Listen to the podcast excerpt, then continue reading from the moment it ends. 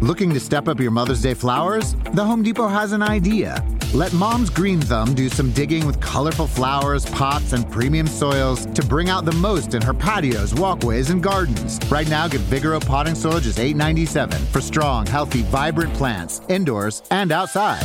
Shop our wide selection online and pick up your order in store and give Mom the gift of a beautiful garden. Get Vigoro potting soil just $8.97 at the Home Depot. How doers get more done. See homedepot.com slash delivery for details.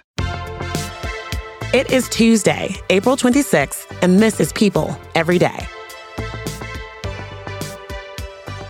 Hello out there, everyone. It's me, Janine Rubenstein. I hope you all are enjoying what's left of your Tuesday. We've got a busy show planned for you today, so let's just get into what stories are swirling around out there. There are more details coming out of the Blac Chyna versus Kardashians trial. The model is currently suing the reality TV family over economic and emotional distress after the cancellation of her own reality show, Rob and Chyna. Chyna's team's last big move was releasing some blistering emails sent by Khloe and Kylie to E Network, telling them to cancel the show and claiming the relationship their brother and Chyna had wasn't real. Now that Chyna has finished testifying, the Kardashian family attorney argued that Chyna offered, quote, no documentary evidence, economic analysis, or expert testimony to support her claims. In court documents obtained by People, the Kardashian attorney also argued that Chyna offered no accounting to support her request for $109,635,021 in economic damages and then $36 million in general damages for emotional distress. And that Blac Chyna's, quote, unsupported and wildly speculative claims for damages must not be allowed to go to jury. Oof, that's nearly $150 million. A lofty goal, but you know, who knows? I know a lot of folks were tuned in to Rob and Chyna at one point. We'll see how this goes. Moving on from one legal case to the next, yesterday a New York judge found former President Donald Trump in contempt of court and set in motion $10,000 daily fines. The judge states that Trump did not adequately respond to a subpoena as part of a civil investigation into his business dealings by failing to produce satisfactory documents by the March 31st court imposed deadline as stated in the terms of the subpoena. Trump has called the investigation a politically motivated witch hunt from the start. After news of the ruling broke, New York Attorney General Letitia James said publicly, quote, For years, Donald Trump has tried to evade the law and stop our lawful investigation into him and his company's financial dealings. Today's ruling makes clear no one is above the law. Trump's legal team is expected to appeal the ruling, but things are certainly starting to get interesting. It seems like all of this might be heading somewhere soon, and just before we get into the midterms, no less. It's something we will definitely keep you updated on moving forward. And you didn't think we'd start talking about trials and court cases without updating you on the latest in the Johnny Depp versus Amber Heard trial, did you? More has come out in the Johnny Depp Amber Heard defamation trial. The exes are still going head to head in court as Johnny is suing Amber for a 2018 Washington Post op ed she wrote about surviving domestic violence. There's still so much to get into here, so joining me now to catch us up to speed is our correspondent for this whole trial, People Movies editor Nigel Smith. Hey, Nigel, welcome back to the show. Hey, I'm back. Well, let's talk about what happened in court yesterday. Paul Bettany is a name that's come up a few times in this trial. And yesterday, Paul's name came up again. So, why is that? Yesterday, he didn't get slung through the mud like he did in previous days. This was more about his relationship with Johnny Depp being interviewed by his lawyers about Paul Bettany's relationship with Amber Heard. And so, Johnny, during his time on the stand, he claimed that Paul and Amber did not get along, suggesting that Amber's ex wife felt threatened by the time that Paul and Johnny spent together back when they were friends. Paul has since come out saying that they don't really talk anymore. Johnny was saying really wild things. Uh, he recalled this really strange instance between Paul Bettany's wife, Jennifer Connelly, himself, Amber, and Paul Bettany and Jennifer Connelly's son, who I believe was 18 at the time. And he described the situation where their son was very embarrassed after kind of getting scolded by Amber Heard over something that he said that was kind of incorrect. And Johnny Depp went into details about how he talked with Amber Heard behind the scenes after and told her that her behavior was not cool and that he felt that she was being very inappropriate. I want to switch gears a bit and talk about the fans that are watching. Yesterday in court, the judge had to warn people watching in person to maintain order or be thrown out the judge really, really stood up for the first time and said something directly to his fans. They've been camping outside to hopefully, you know, get in to actually watch it live in person. So they're very passionate, fervent bunch. And there came a time during yesterday where Johnny Depp was you know, he, he's not one for short sound bites. So he was talking about his career and about how he's not very familiar with a lot of his own films and that he joked about avoiding watching his own movies, saying, quote, I'm so pathetic when it comes to knowing what movies I've done. I'm sorry, I just don't watch them. I feel better not watching them. What was the question again? End quote. And this caused a number of his fans to laugh out loud in the crowd. And then the, the judge spoke up and called for order and said that I will have you removed, the rowdy people in the courtroom. So, watching the case, I think it's still very divided. I don't think there's any clear winner. I keep getting asked that, you know, like who's going to come out on top? And from what I'm watching, none of them are. This is just a very messy and sad case. And I doubt either of them are really going to benefit from this in the end. Well, one more thing I, I have to get into with you before I lose you is today's testimony. There is a psychologist who, you know, evaluated her before the trial. And that psychologist is testifying that Amber Heard has borderline and histrionic personality disorders, and that she has grossly exaggerated PTSD symptoms. I mean, um, this is a legitimate, you know, person commenting on this with medical accuracy. So, yeah, I don't think it's going to bode very, very well. But again, you know, we have to remember that this is a witness brought to the stand by Johnny Depp's legal team. So I'm sure Amber Heard's side has a lot of uh, people up their sleeve that will will come forward and probably try to discount everything that was said today by this person. It seems like this has been going on for a month now, but it's only been about two weeks. And so far, we've only heard from Depp's legal side, but we haven't heard from the witnesses on Amber Heard's side just yet. So once that all comes into focus, I think we'll have a better sense. As always, we will continue to keep you guys updated as this trial continues to play out. And Nigel, thank you again for stopping by to break it all down with me. Thank you so much.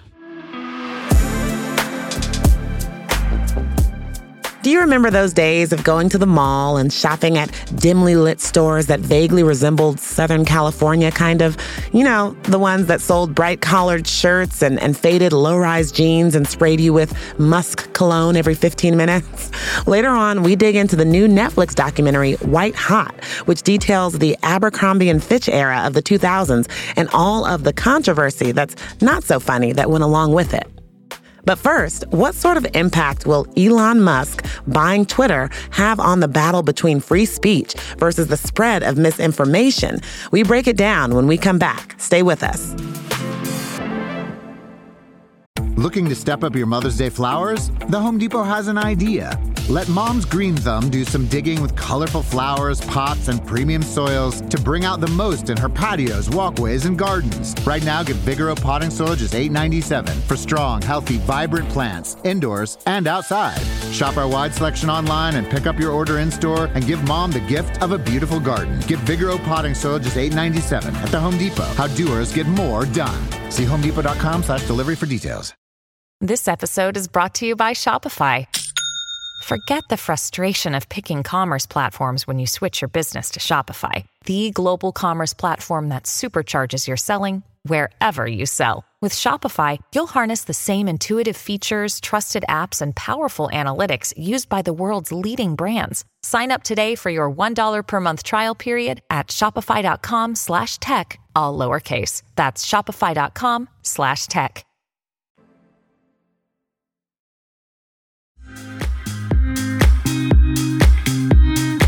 Yesterday, it was announced that the wealthiest person in the world, Elon Musk, purchased the social media giant Twitter. With the news of Musk's acquisition, the question has been raised of what sort of free speech Twitter will now tolerate, or at the very least, not censor. So joining us now for his read on the situation is People Politics editor Adam Carlson. Hey, Adam. Hey, Janine. Thanks for having me. quickly for our listeners, what constitutes free speech and how do social media platforms censor certain types of speech? The way that people describe it, I think often says more about their views than does about the phrase. Free speech can mean how the government restricts speech. People often associate it with the First Amendment, which says that the government cannot intrude in almost all cases with how people publish, broadcast, talk about things, right? The government can't stop you.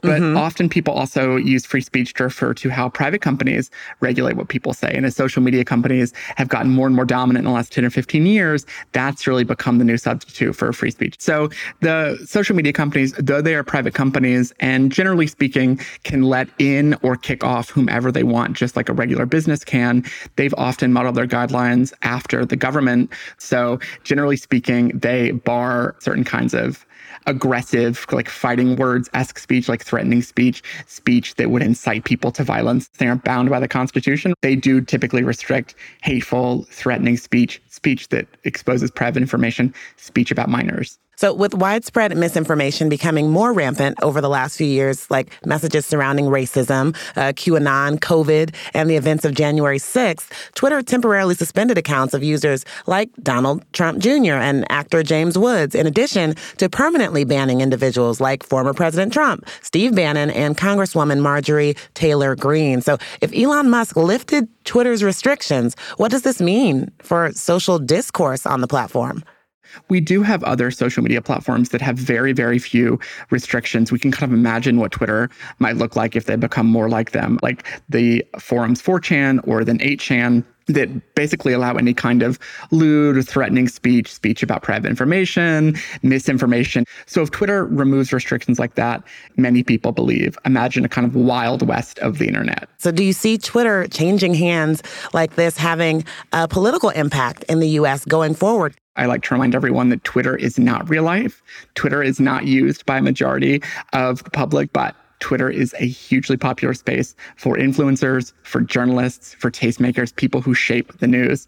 If Elon Musk decides to lift certain restrictions, let certain controversial figures back on, those people may not have the biggest audience online, but they will have a captive, very select audience of the people, frankly, who shape how the rest of us consume media. But Twitter is so valuable, even though it's not super, super popular because of that audience. And just one more note on the value. He paid a, a, a awful lot of money for, for this. Do you think it was just worth it from a financial perspective? You know, I would love to one day have enough money to be able to imagine what it's like to spend $44 billion on something. But the way he had to finance the purchase of Twitter, he is expected to actually pay more on the interest of that debt in the coming years than Twitter makes right now in profit. But for someone like Elon Musk, I'm not sure money is always the first thing on his mind. Adam, thank you so much for sharing your insights with us. I like girls that wear Abercrombie and Fitch. I take her if I had one wish. If you are like a lot of people my age, when you were younger, you would go and meet your friends after school at the mall. You would walk around and check out all the fashion, and then you would make it to that one store that was blaring music that would have its windows boarded up. So you would have to go and see what was inside, and you could smell it from the other side of the mall, and that scent would stick to your clothes.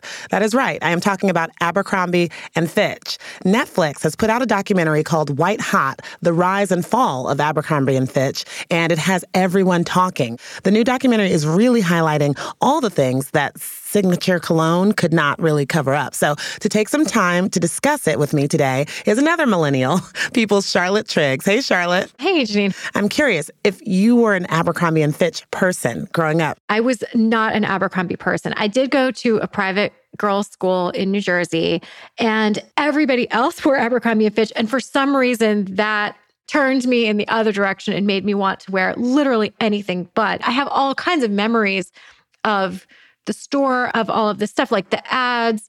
They're naked. They're not, I don't even remember what the clothes look like. I remember the ads. It, it was like a, uh, an elite brand for some reason. I can totally remember what that cologne smells like. It was so strong and it would just uh, permeate the entire mall or that section of the mall. And I would take my nieces sometimes because they were really into it, but it just didn't seem welcoming to me. And, and that makes a lot more sense now after watching the documentary. One of the places that racism really started to play a part in this brand was in their graphic tees. For example, they had one that said, one more for the road that featured people on donkeys. The one that got the most attention read Wong Brothers, two Wongs make it white.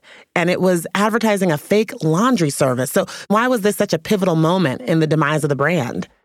You'll remember like a pre Trump era, going back in time, like a pre social media era, when people didn't care about a lot of things and would be casually racist in many ways. And they sold these t-shirts with these distinctly racist sayings on them and really not bat an eye. So they they describe in the documentary basically working at lightning speed to just keep filling the shelves with these stupid t-shirts. I don't think that would fly nowadays with social media. People would like buy the t-shirt, someone would be offended and it would go viral.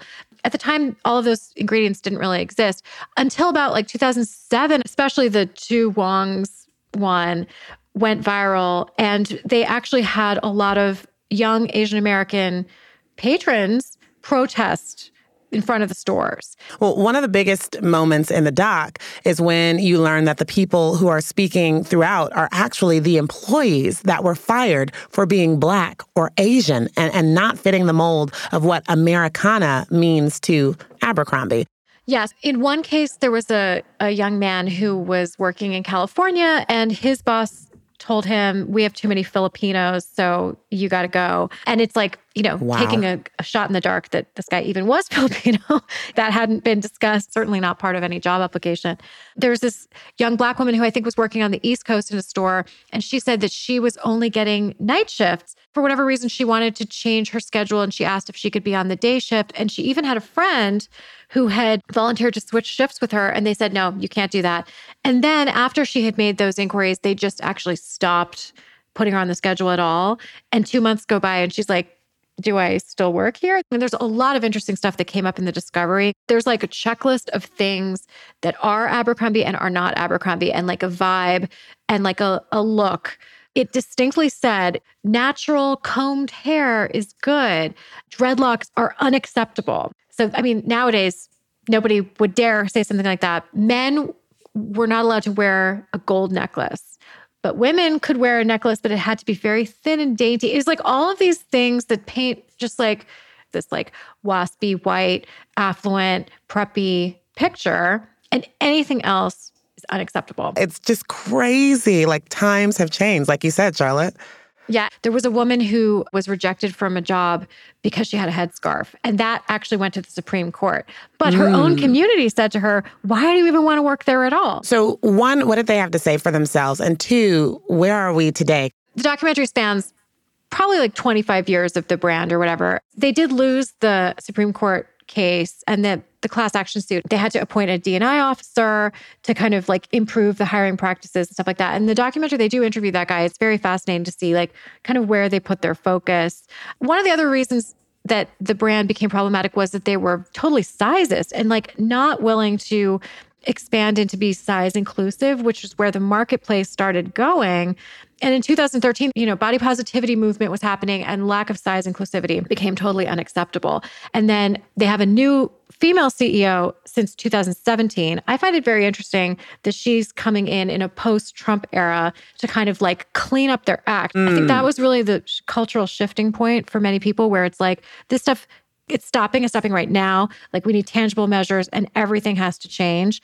And their sales are back up. Now they have all kinds of sizes. You see the advertisements that they have feature like a gay couple on the beach. Like it's very different vibe and serious changes have been made. Charlotte, thank you for taking this trip down memory lane. I'm going to try to unremember the smell now. Good luck with that, Janine. All right, guys, sending you off with this as someone who has a toddler that loves to say no to literally everything. Do you want to play outside? No. Do you love mommy? No. Do you want ice cream? No. she loves blueberries, though. Every time I ask her about blueberries, it's like, yes, please. Well, this video made me laugh. I have to share with you. It's of another little girl named Rachel who also says no, no matter what she's asked. And it's really funny and relatable and, and just a little something to make you smile. Rachel, you want to play peekaboo? No. Do you want to take a nap? No. Do you want to sing? No. Is your favorite color purple? No. Hey, Rachel. Do you think Daddy has more hair than you? Rachel, is it okay to wear white after Labor Day? Yeah. I mean, I just love all the power behind that no. I think we can all learn something from these kids. I need to exercise my no a little bit more. well, thank you all for joining us for another episode. I will see you back here tomorrow for more of People Every Day.